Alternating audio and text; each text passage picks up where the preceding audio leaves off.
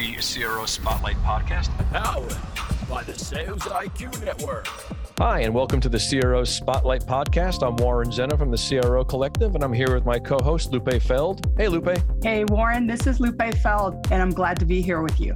So, this podcast is really for aspiring CROs and CEOs and current CROs whom are interested in learning from not only us, but the great guests that we're going to have. We're here to tell you that there's other areas of the business that can drive revenue, and we're going to look and inspect and come up with some great ideas for us to bring in as much revenue as we can and drive some meaningful change for the business. So, tune in. We have some exciting opportunities coming up for really amazing conversations. And any B2B leaders, think you're really going to enjoy it. So thanks for tuning in, and we look forward to seeing you.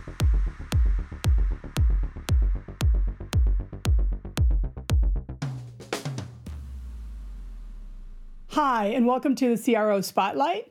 I am Lupe Feld, and I am missing my co host today, Warren Zena, but we're going to progress without him. I am excited to have Christina Woronchak as our guest.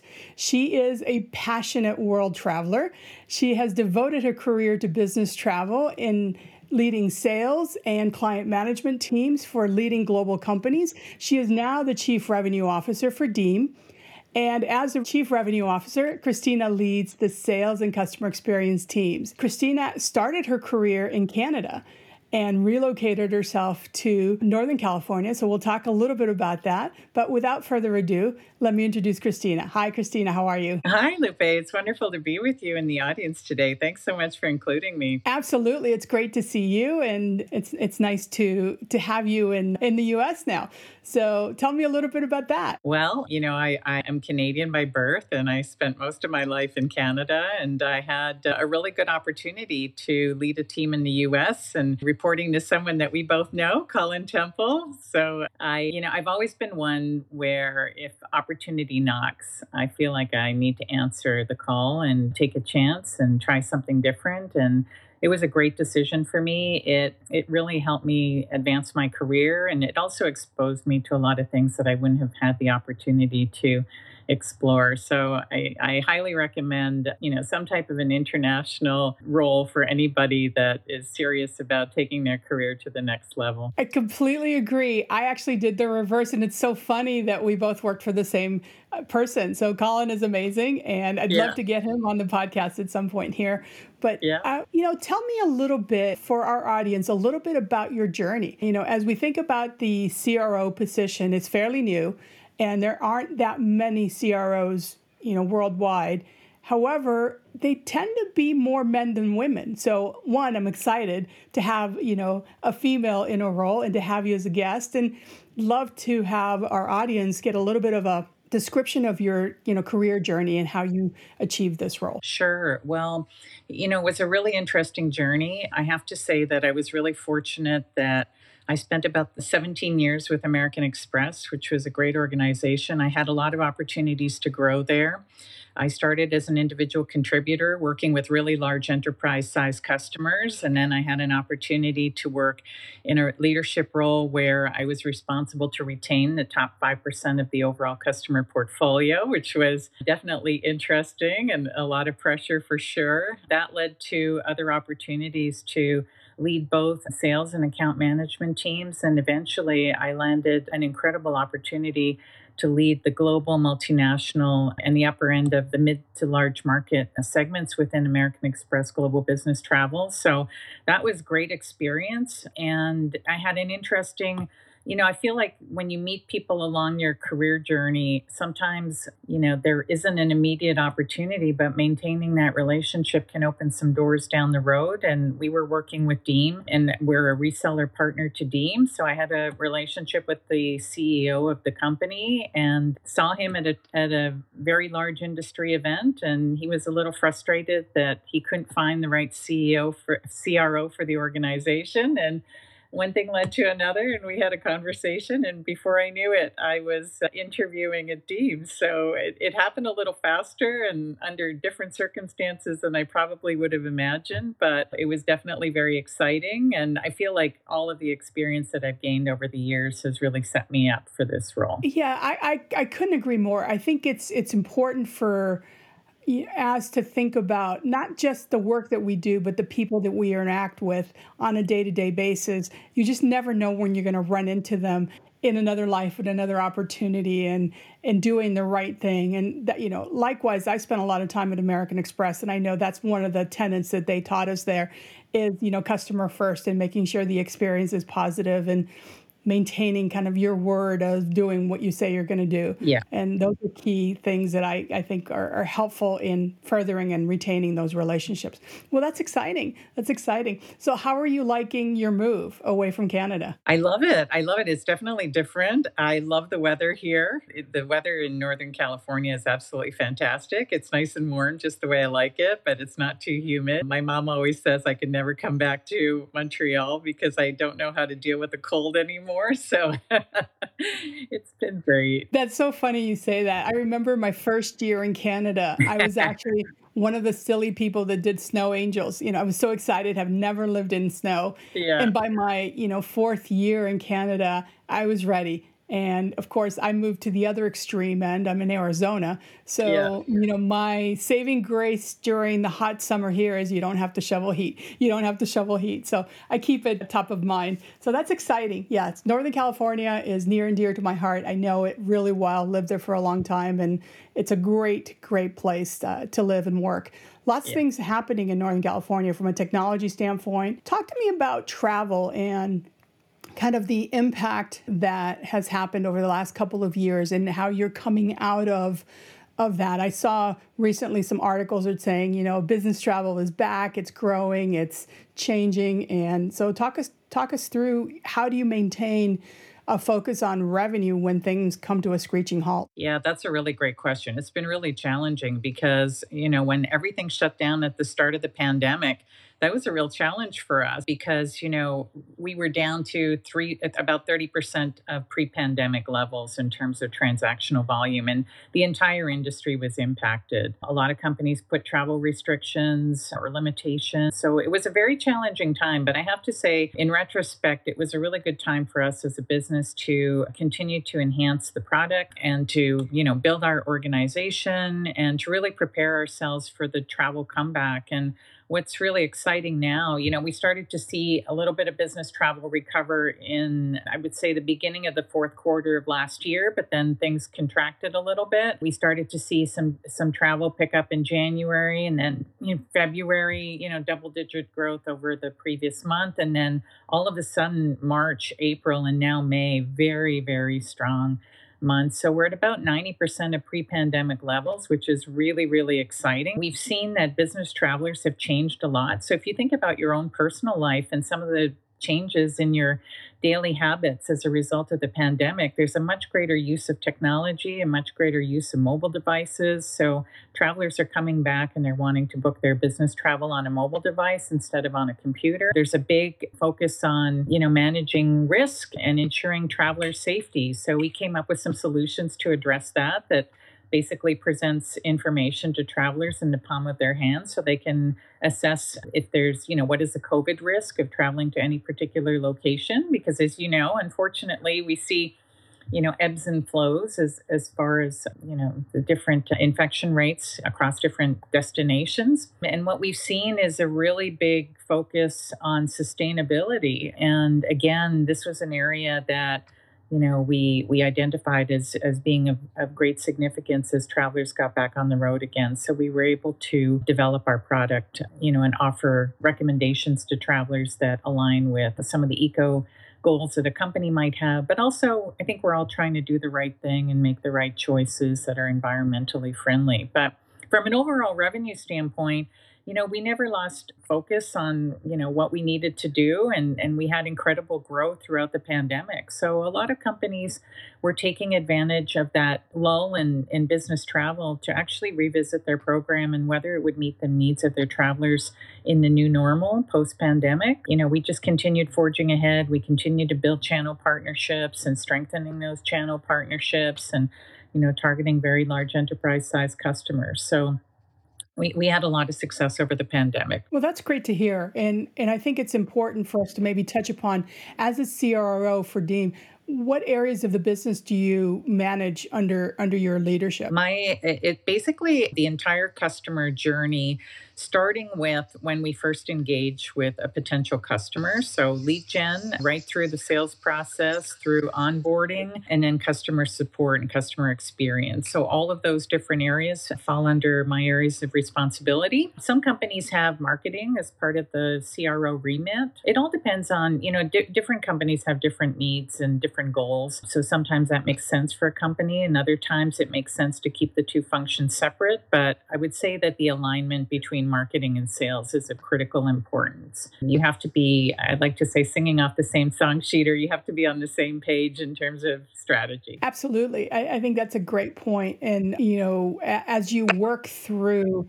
the uh, customer journey, there's so many different things that you have to factor in as to the contact rate, the the level of engagement, and, and even through the later life cycles through customer experience. A couple of things that you mentioned earlier make me think that you probably during the pandemic spent a lot of time talking to your existing customers yes. and making you know some getting some insight from them and and i think that's probably helpful and a lot of companies sometimes don't talk to their customers. So what what are your thoughts about that and how do you manage your existing customer base? Yeah, it's so important. You know, we uh, we just had a client advisory board meeting last week in Dallas and that was a great opportunity for me to hear firsthand from some of our top customers in terms of what their expectations are, what are some of the trends that they're seeing as travel recovers for their respective companies, just getting their validation that the things that we're working on will resonate with them and with their travelers. So I think that's really important. I try to, to speak to our customers and partners as often as I can. I think sometimes things get lost in translation, you know, if there's an intermediary. So I, I'm very hands on and I definitely like to hear directly from the customer. But we also look very closely at any of the customer feedback that comes in. And I'm very, very much involved in, you know, assessing the different issues that our, our customers might have and resolving those issues for them and ensuring that we have you know the best possible customer experience. So i think that communication is absolutely critical and there's just so many different priorities to juggle as a cro but i would say that you know listening to your customers oftentimes they have really great ideas in terms of how you can further enhance your product so you can't overlook that. That's great. That's great. So if you were looking to replace yourself and help your CEO hire you know somebody. Say you moved into a different area of the business etc what advice would you give to a ceo in general as to what to look for? Yeah, that's a great question. And it's interesting because I I'm, i have an active network with quite a few CROs. A, a, lot of them are with technology companies. And, you know, it's interesting because we're all different. And I love that. I think that there's, I think sometimes, you know, CEOs have preconceived ideas of what the ideal CRO looks like. And, you know, oftentimes you know, a CEO might not have come up the ranks with a sales and marketing background, right? So they might have more of an operations focus or from a tech company perspective, usually a very strong technical background. So I think oftentimes CEOs are looking for someone super expressive. They're looking for somebody that is really great at pitching the product. And I think they overlook some of the key skills, which, in my opinion, are, you know, being analytical, being strategic, being really good at forging relationships, both internally and externally, building a following, you know, being really passionate. So I think those are those are some of the important attributes. So I would just say that for any CEO to really be thoughtful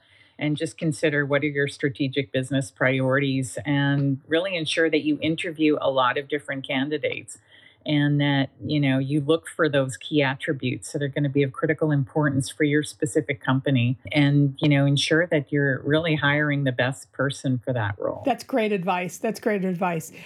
Now i'm going to flip that on its head and say if you were going to be coaching someone interviewing for a CRO position, what would advice would you give them? Oh wow. I love mentoring people and and giving advice. So you know just a couple of things come to mind. You know the the whole sales process is changing dramatically and there's so many solutions out there that can really drive efficiency productivity and results. So i would say be curious and you know, keep abreast of what's going on in the industry because it's evolving really, really fast. And I think if you rely on some of the traditional methods that you've used over the years, I think it, it I, I think you, you know, other competitors will surpass you. I think you, you have to leverage everything that's available to you as a resource.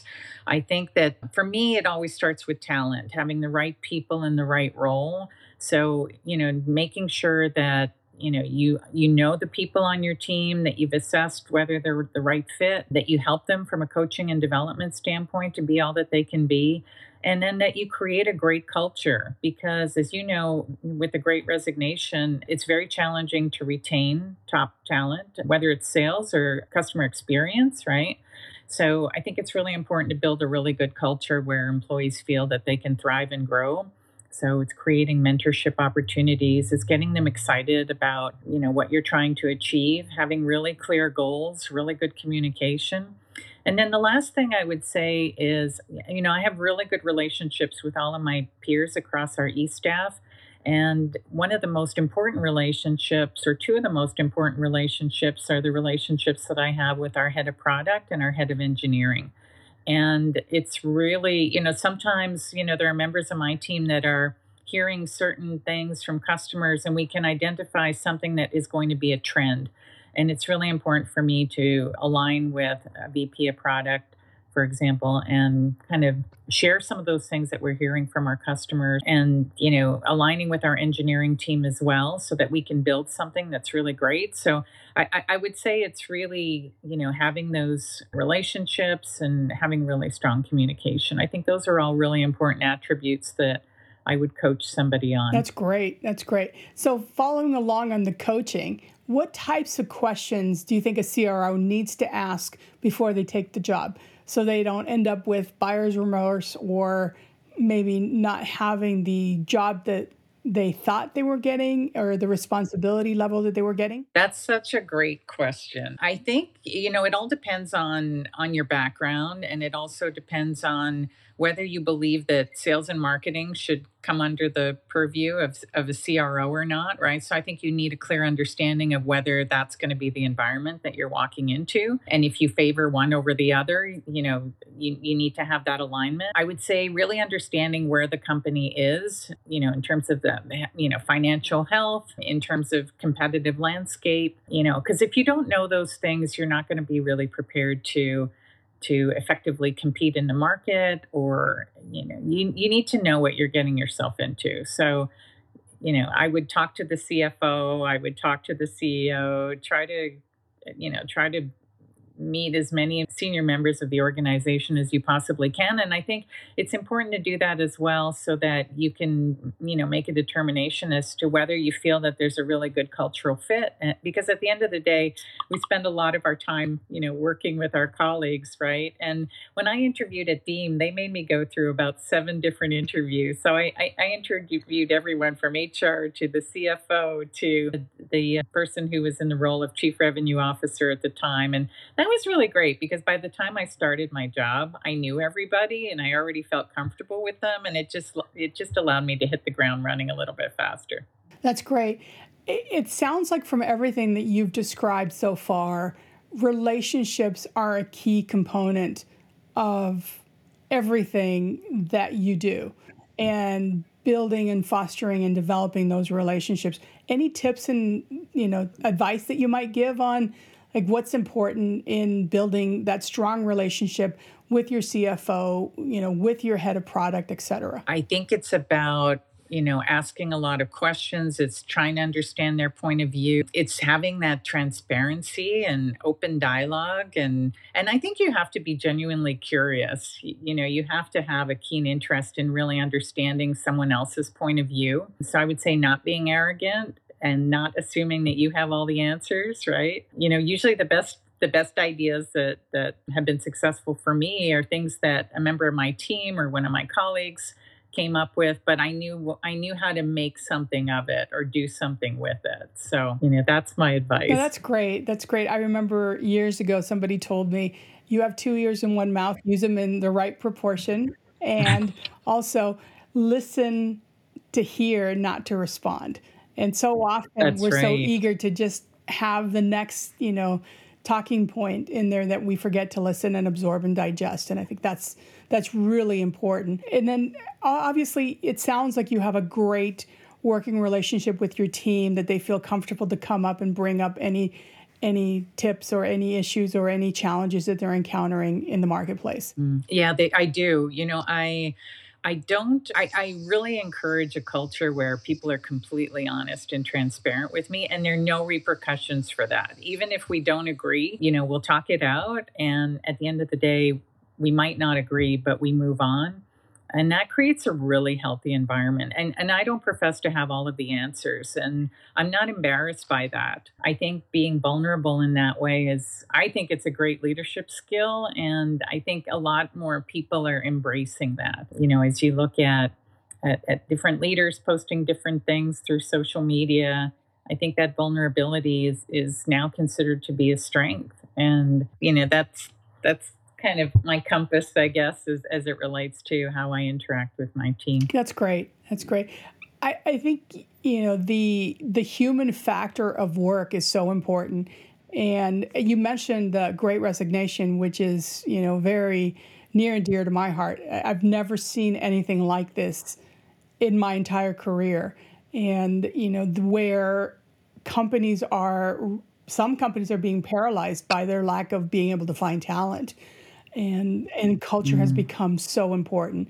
And that communication and that component of going to work somewhere that you feel engaged supported and respected is more meaningful than ever. So I, I think that for me continues to be a resounding comment that i hear from everybody. So that's good to know. The interview process it sounds like you were being interviewed but you also interviewed in that process and that takes a lot of confidence to make sure that you're asking questions and not just, you know, showing up to delight. How do you prepare for that? You know, I think I always do a ton of research. Sometimes I say I must have been a former librarian in my previous life, but I do a lot of research. I really I love to try to understand what a company is all about and how they tick. And so a lot of my questions just start there. You know, I really want to understand what what was the history of the company, how far are they along, you know, the ultimate goals that they have set for themselves, et cetera. You know, what is the vision moving forward in the direction? And that, that's where everything starts, really. And then, you know, a lot about culture and, you know, how the how the company feels about culture and who owns culture. Because, you know, what's interesting, sometimes I I've interviewed some potential leaders to join my team, and I'll ask them who owns culture and if they say HR, that's the wrong answer because, you know, I feel like every leader owns a culture for their respective team and they have a responsibility to ensure that that culture is thriving. So things like that. No, that's great. And, and I think you're right. If HR owns culture, then everybody kind of absolves themselves of that responsibility. And you can't yeah. have a cohesive culture within a company if everybody's doing it and delegating it to somebody else. It has to sit with you in your team and your employees and you're accountable for that and sharing that in your exchanges with everybody. So that's that's really an important component of being successful.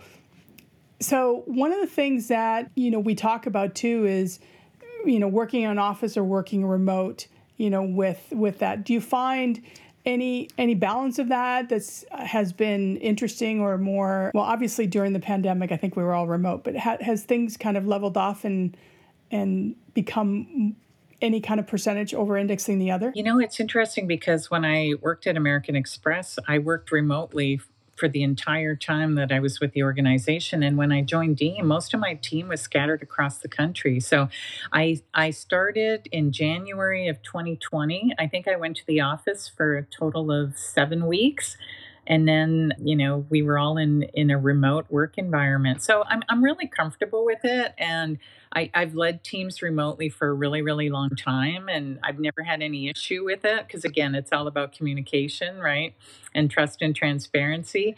But you know i personally enjoy working from home. It, it i actually end up being more productive i think because you know i can plan my day and and pretty much follow that plan. And I feel like the time that I'm not spending commuting is time that I can also allocate to, you know, some projects or, you know, things like that. So I personally like it, but I know and I know a lot of my CRO peers out there are struggling a little bit with that because it's completely new territory and they haven't had the opportunity before to either be remote or to lead teams remotely. So I think it's a little bit of an adjustment. There's definitely a learning curve, but I, I think today, you know, employees expect a pretty high degree of flexibility and they pretty much dictate, you know, whether they want to be in an office environment or not, or, you know, whether they, you know, prefer some kind of a hybrid or not. So, you know, it's it's a different time. And I think in order to accommodate you know great talent you need to be flexible absolutely now what about leading in in a virtual environment uh, obviously you know both of us kind of grew up in virtual environments in our early you know career and spent a lot of time yeah being part of remote environments and, you know, as you think about a CRO that might be struggling, you know, now being remote full time or part time or or what have you, what what advice would you give? How do you engage your team in a remote way? And and how do how do you deliver meaningful coaching, meaningful direction and get that level of engagement that you would face to face? Yeah, I have a weekly one on one with all of my leaders, and that meeting is sacred to me.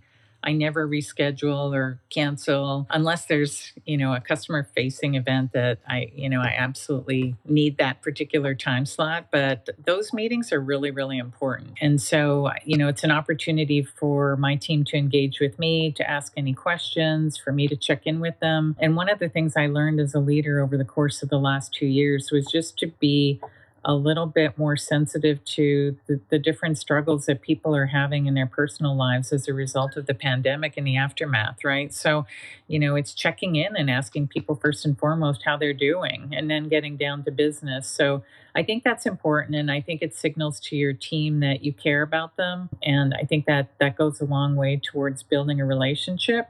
I think the other thing that's really critical is I always want to get to know every last person in my organization. So I'll do a skip level with absolutely everybody. And one of the questions I always ask them is, you know, what are some of your career aspirations? And you'd be amazed at how, how many people have told me that they've never had a, a senior leader like me ask them that question. So I'm I'm genuinely interested in their career development. And sometimes I might have someone absolutely fantastic that reports into one of my leaders and they have the potential to be in another role. And just having that you know, one on one with them gives me an opportunity to really plan my entire organization. So I think, you know, I think that that outreach, because you know, in an, in a virtual environment, I think sometimes people can feel lost, and they can feel that they don't have the same opportunities for career advancement because they're just not as visible.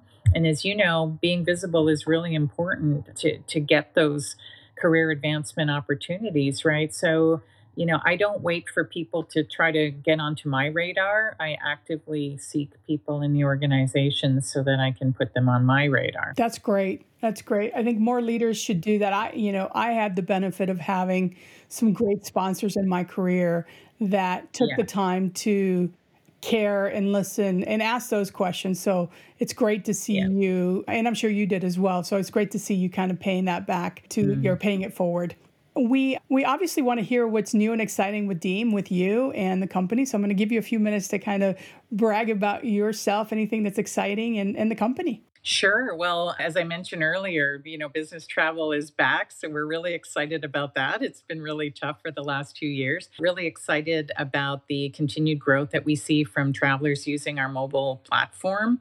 We have a really big focus on sustainability, as I mentioned. So this week we're launching EcoCheck, which is an incredible solution that will inform travelers when they're booking their different travel options on the the impacts to the environment and it it does it in a very simple to understand way. So you know by making this choice it's the equivalent of x number of plastic bags for example. So i think that's going to be really really popular and really well received. You know I, I know you've traveled a lot for work over the years. I've traveled a lot for work over the, you know, the environment for road warriors is really different right now. And, and I was traveling last week to Dallas and I had a great reminder of that. But, you know, airfares have gone up significantly, hotel rates have gone up significantly. So, you know, we're definitely seeing the inflationary impacts on business travel.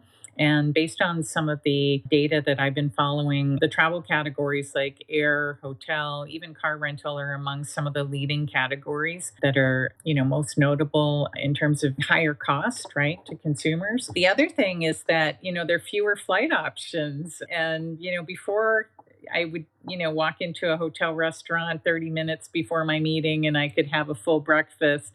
Whereas now there just isn't enough staff for that, right? So it might take an hour or even an hour and 15 minutes to have that exact same experience. So what I've noticed is that business travelers are a little frustrated and you know, I've I've seen a few examples of you know what not to do when you're traveling and interacting with people in the service industry, but I think we all have to readjust our expectations at least in the short term and and you know perhaps have a little bit of an appreciation for the people who who have stayed dedicated to you know the service and hospitality industry it's so true you know having been a bit of a road warrior myself recent travel has been I wouldn't say painful, but it has been a little bit more challenging, even packing. You know, I used to have my go bag ready to go with everything that you needed. And then you just literally threw a pieces, you know, a few pieces of clothing and you're out the door. And yeah. now it seems to be, you know, the labor of love, so to speak. And then just the whole process of traveling has changed. So I'm so excited about your platform, your kind of dedication to making the experience better for travelers. You know, business travel needs to continue. I mean, obviously, Zoom and other platforms that allow you to have you know face-to-face meetings virtually are great yeah but there's there nothing will ever replace meeting face to face with a prospect. And I think any company that allows people to do that and being mindful on, you know, the uh, all aspects of travel, the comfort, the ecosystem of, you know, um, the experience of travel and the expense of travel and everything. I think that's good work and much needed in in today's economy anyways. Yeah, I mean all those platforms are great, right? And they're complementary, but they're no substitute for face-to-face meetings. So, you know, business travel is is really important. You know, it drives growth for companies and I think, you know, based on what we're seeing as early indicators, I think that most companies agree with that statement. So, we're excited about that. Yeah, and I think the one common thread that I've seen is if you knew somebody personally before the pandemic, it's very easy to communicate you know, via Zoom or any kind of a platform. And so, I mean, case in point, I knew you before the pandemic, haven't seen you in years, but yet connecting with you feels very real and very, you know, easy. Where yeah. when you've never met somebody, kind of building up that level of trust and experience with them is a little bit challenge more challenging.